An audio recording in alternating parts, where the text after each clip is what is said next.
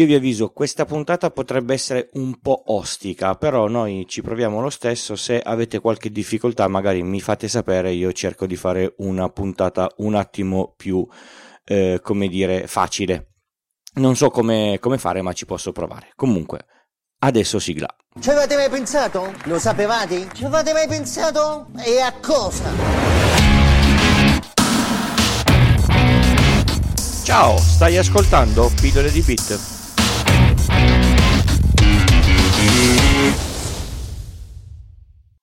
Ciao a tutti e bentornati all'ascolto di Pillole di Bit. Questa è la puntata 124 e io sono come sempre Francesco. Questa è la quarta parte di una miniserie all'interno del podcast dove ho intenzione di affrontare l'architettura e il funzionamento dei calcolatori, insomma una roba un po' complessa. Le puntate precedenti sono le seguenti, la 117, 119 e 123. Se non le avete ascoltate vi consiglio di, di recuperarle prima di ascoltare questa siamo arrivati al cuore pulsante del computer, la CPU, che sta per Central Processing Unit, o più comunemente detto processore.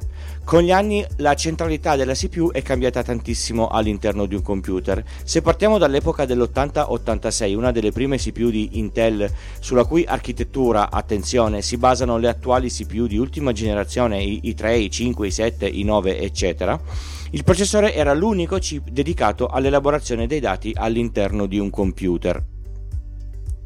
Con il tempo si sono affiancati sistemi di calcolo specifici e molto più potenti. Il primo di questi è stato il coprocessore matematico che era specifico per effettuare calcoli in virgola mobile ed era indispensabile per far funzionare determinati software come i, i, i CAD. Ma questa è storia antica, i, i più giovani neanche se lo ricordano. Dal 486 in alcune versioni, se non mi sbaglio la DX, il coprocessore matematico era compreso nel processore. Da quel momento se ne è persa traccia ed è stato poi per sempre integrato nella, nella CPU, un po' come l'ABS nelle auto. Adesso la si compra e non si chiede se c'è, perché c'è su tutte. Il secondo aiuto, estremamente più potente, è stata la scheda video tridimensionale. I calcoli per la grafica tridimensionale sono molto complessi e devono essere fatti sempre più in fretta e ce ne sono sempre di più perché i poligoni a schermo sono sempre più numerosi in modo da far sembrare la grafica sempre più re- realistica. Qualcuno potrebbe porre una domanda molto banale, ma perché se le schede video sono diventate così potenti le CPU restano al, al palo? Per due buoni motivi. Il primo è che le CPU sono general purpose, cioè devono saper fare un po' tutto. Le schede grafiche invece sono specializzate su poche cose e le fanno in modo molto veloce. Immaginate di chiamare il tuttofare che sistema eh, le cose in casa, gli chiedete di mettere un, una mensola e, e, lui arriva con un piccolo trapano, una livella a mano e una matita. Fa il lavoro bene ma ci mette un, un po' di tempo e magari vi chiede anche un, una, un aiuto. Se chiamate uno che di mestiere monta solo mensole, lui arriva con la livella laser, il kit con i trapani che, che bucano e abitano tre tasselli insieme e in meno di 5 minuti la mensola è montata perfetta. Questo era solo un esempio. Tornando al calcolatore, la CPU deve saper fare un po' di tutto. La scheda video deve saper fare solo i calcoli matematici per la grafica tridimensionale. Il secondo motivo di, di cui dicevo prima è per una questione di retrocompatibilità. Gli attuali processori Intel sono compatibili con i primi 8086, forse anche prima, per un sacco di funzioni. I programmi antichi compi- compilati per i vecchi calcolatori in qualche modo funzionano ancora ora sugli attuali senza dover fare troppe magie. Questa cosa è una specie di palla al piede che rallenta la, la possibilità evolutiva in un qualche modo e lo abbiamo visto. Ne, ne parleremo quando affronteremo la compilazione un po' più in là in questa puntata. Le schede video in, Invece espongono soltanto le API, chiamate software per chiedere alla scheda di fare calcoli. Questo permette all'hardware di cambiare architettura come si vuole quando si vuole. Basta non cambiare la funzionalità delle API per mantenere la retrocompatibilità. Così è sicuramente più facile evolvere, senza alcun dubbio. Ma perché la CPU ha questi limiti? Il discorso potrebbe apparire complesso, cerco di affrontarlo in modo semplice, sorvolando su alcuni eh, dettagli. Se ancora non è chiaro qualcosa, scrivetemi. Se sono troppo semplicistico, i tecnici più esperti mi perdoneranno, o almeno spero. All'interno un processore ha una struttura ben specifica, ad esempio genericamente si può dire che c'è una zona dove sono memorizzate tutte le istruzioni che il processore può fare, una zona dove c'è l'elenco delle istruzioni da eseguire detto stack, alcune zone di memoria accessibili più o meno velocemente, i registri e la cache di primo e secondo livello. Istruzioni, ma che sono queste istruzioni? Vi ricordate la questione del general purpose o dello specifico? Ecco, è questa. Una CPU generica ha memorizzate al suo interno una serie di istruzioni che può eseguire, come ad esempio prendi questi due numeri, fai la somma e memorizza il risultato, oppure sposta questo valore da qui a lì, oppure verifica se la condizione è, è vera e se è vera vai laggiù. Un esempio facile, o almeno spero, che, che, posso eh, spiegarvi in, in, maniera semplice. Nel linguaggio di programmazione avete scritto qualcosa del tipo alla variabile A assegni il numero 10, alla variabile B assegni il numero 20, alla variabile C assegni la somma di A e B. Il programma compilato, della compilazione ne parleremo poi un'altra volta, ed eseguito farà succedere le seguenti cose, sempre molto semplificate. Nello stack di esecuzione del programma vengono inserite delle istruzioni. Ogni cella di memoria dello stack contiene dei bit, quindi ogni istruzione è convertita in un valore eh, binario per venire eh, caricato nello stack.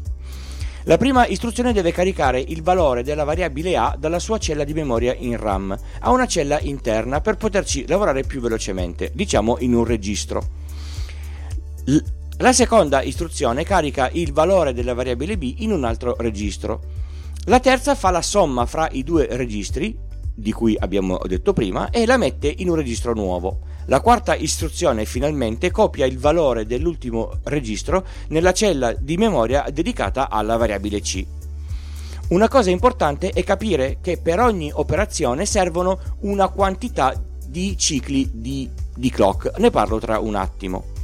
Il trasferimento dati tra la memoria e la CPU viene fatta attraverso un bus di dati, quello che abbiamo visto nelle puntate precedenti. La chiamata essenzialmente dice ciao memoria, voglio che mi rendi disponibile il valore che hai all'indirizzo di memoria che ti dico io. Adesso entra in gioco la quantità di bit del sistema. Chi ha la mia età ha vissuto con processori da 8 bit fino agli attuali 64. Questo che cosa vuol dire? Che il bus della CPU ha quella quantità di canali 8, 16, 32 o 64, non solo il bus, anche poi tutta la parte di calcoli interni. Questo limita la quantità di indirizzamento e la quantità di, di, di dati. Un processore a 8 bit può manipolare dati a 8 bit alla, alla, volta e soprattutto può indirizzare con una sola chiamata 2 alla ottava indirizzi di celle di memoria, quindi 256, un po' pochi. Un processore a 32 bit arriva a 4 miliardi e 300 milioni di celle di, di, di memoria. Adesso è chiaro perché i sistemi a 32 bit non potevano avere più di 4 giga di RAM. Ricordatevi che non è un, un K non è 1000 ma è 1024, quindi dovete fare i giusti rapporti. I processori attuali a 64 bit indirizzano 18.000 miliardi di miliardi di celle di memoria, ho fatto i, i, i, conti. Spazio ce n'è, ma a un certo punto finirà pure quello e uscirà un, un videogame che avrà bisogno di una CPU a 128 bit. Quindi quando si scrive un, un programma, per tornare alle cose di cui prima, questo viene compilato con software specifici per ogni CPU e ogni sistema operativo, in, in modo tale che il linguaggio capibile per noi umani sia chiaro per la CPU che sta sotto, quindi una serie di 1 e di, e di 0. Quello che compilo per Windows non funziona su altri sistemi operativi. Quello che compilo per Intel non funzionerà con CPU di altro tipo, come ad esempio le ARM, di cui si, si parla tanto. Visto che la compilazione è una procedura a senso unico, perché decompilare per tornare all'esatto codice di partenza è praticamente impossibile, una cosa compilata per una, ser- per una certa CPU dovrà essere ricompilata, avendo quindi il codice sorgente, per un'altra CPU. Perché questo? Perché le diverse architetture hanno il set di istruzioni molto diverso tra di loro e hanno la struttura interna tra registri e cache profondamente diversa. Quindi, in parole semplici, se scaricate la Ubuntu per il PC sarà stata compilata per l'architettura 80, 86 di Intel. Se prendete quella per Raspberry Pi, la, la compilazione è avvenuta per architettura ARM. tra di loro non sono scambiabili. Non so se vi ricordate, qualche anno fa Apple passò dai processori 68000 di Motorola ai processori Intel. Per anni ha gestito due versioni del sistema operativo, una per un tipo di processore e l'altra per il processore nuovo. Quando ha smesso di supportare e quindi di compilare per l'architettura vecchia, i vecchi Mac non sono stati più aggiornabili. Torno un attimo sulle performance del processore. Prima vi dicevo che le operazioni sono misurate in quanti cicli di clock servono per farla. Ma che cos'è un ciclo di, di, di, di, clock? Avete mai notato che a fianco delle specifiche di ogni CPU c'è l'indicazione di una frequenza? Il 386 andava a 33 MHz. Un attuale i5 di decima generazione viaggia a 4 GHz e qualche cosa. Questo vuol dire che c'è un segnale che batte il tempo, un po' come il metronomo per chi studia musica. Per il 386 batte 33 milioni di volte al secondo, per l'i5 4 miliardi di, di volte sempre al secondo. Ogni battuta del clock il processore fa qualcosa. Il, il, problema è che determinate operazioni necessitano più di un battito di clock, quindi non tutte le operazioni ci mettono lo stesso tempo. Leggere un dato dalla RAM ha bisogno di molti più cicli di clock rispetto a fare una somma tra due valori immessi nei registri, come abbiamo detto prima, giusto per fare un esempio. L'ottimizzazione delle CPU, oltre che aumentare la frequenza, è nell'abbassare il tempo che serve per ogni istruzione. Quindi se io riesco a diminuire la quantità di clock per una singola istruzione, questa ci metterà di meno. Descrivere cosa succede internamente sui singoli transistor, fidatevi, è un vero casino. Se volete incasinare ancora di più le cose, ecco che compaiono le CPU con più core, quindi a ogni ciclo di clock la CPU può fare più cose diverse, una per ogni core.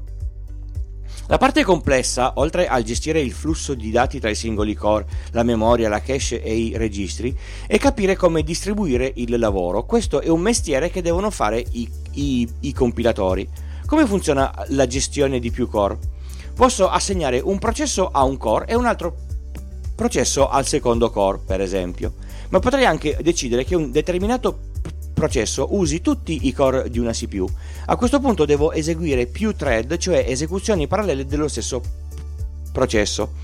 In questo caso si deve stare molto attenti a come vengono gestiti i dati tra i vari thread, per evitare che il thread A aspetti un dato dal thread B che ne aspetta uno dal thread C e, e il thread C ne aspetta uno dal thread A, il sistema è tutto bello che, che è piantato. In gergo tecnico si, si, si dice starvation, cioè muore di, di, di fame. Un'ultima cosa di chiudere questa ennesima puntata lunghissima, siamo già a un quarto d'ora quasi. È importante sapere che il processore non è magico, ma solo molto veloce, quindi fa una cosa sola per volta e per core. La sensazione di avere un sistema che fa mille cose contemporaneamente, per esempio io ora sto leggendo la mia traccia mentre c'è Audacity che registra, mentre c'è il tool di Spreaker che fa il, lo, lo, lo, lo streaming, il, riesce a essere tutto quanto come fosse in contemporanea solo perché il processore fa una cosa per volta per pochi millisecondi e tutto questo scambio del tu fai questo, tu fai questo, tu fai questo è gestito dal sistema operativo. Penso che ne parleremo più avanti. Vi ricordo come sempre che trovate tutte le informazioni e i contatti relativi a questo podcast sul sito pillole di bit col punto prima dell'it. C'è l'intero script della puntata da rileggere e i link utili in modo che possiate usufruirne in maniera comoda. Potete contattarmi in un sacco di modi diversi. Su Twitter all'account pillole di bit, potete mandarmi una mail a pillole di bit-gmail.com. C'è il gruppo Telegram pillole di bit col punto prima delete slash telegram. E ricordatevi che c'è ed è sempre attivo. Ogni tanto c'è qualche ascoltatore che arriva e dice: Ah, ho scoperto che c'è il gruppo Telegram. Forse non ha ascoltato la parte dei, dei contatti. C'è anche il canale Discord, pillole di bit col punto prima delete slash Discord per chi è affezionato c'è anche il form sul, sul sito. Rispondo a tutti e sono attivo nei due gruppi di, di discussione praticamente quotidianamente. Se volete partecipare attivamente al podcast, trovate sul sito i link per le donazioni. Ci sono molte piattaforme e modalità. Scegliete quella che vi piace di più. Se donate almeno 5 euro, compilate il form con i vostri dati e vi spedisco gli adesivi a, a casa. Ringrazio tantissimo chi sta partecipando, chi ha partecipato e chi sta pensando di, di, di farlo. Se non volete passare dai sistemi di pagamento canonici, mi mandate un, un messaggio, vi posso anche dare l'IBAN. Si può ascoltare il podcast in live mentre lo sto eh, registrando, normalmente la domenica sera alle 21.30. Al termine della puntata chi c'è può fare domande e se sono domande a cui so dare una risposta rispondo. La diretta può essere eseguita in più modi perché le cose semplici io non le faccio mai. Su Discord e a fine puntata potete intervenire a, a voce o su, su Spreaker. Il link è disponibile dalle 21 e c'è la chat per intervenire. La leggo solitamente a fine, a fine puntata. Oppure potete facilmente ascoltare la diretta nella home di pillole eh, di bit con il punto prima dell'hit. Registro altri due podcast, G-Cookies e A Torino. Se vi va potete fare un salto anche lì. Trovate tutte le informazioni partendo dal mio sito personale www.iltucci.com. Nel mondo le CPU in commercio sono centinaia e centinaia, saper leggere tutti i dati di targa quindi non è proprio facile, soprattutto per chi deve decidere cosa comprare e qual è la scelta migliore. C'è un sito che fa i benchmark delle CPU, quindi le stressa un po' e riassume tutte le loro prestazioni con un indice numerico, molto più facile da, da capire. Quindi se dovete scegliere un PC e uno ha un i5 con 4 numeri a caso dietro. E l'altro è un i5 con altri 4 numeri e una lettera a caso, a caso dietro.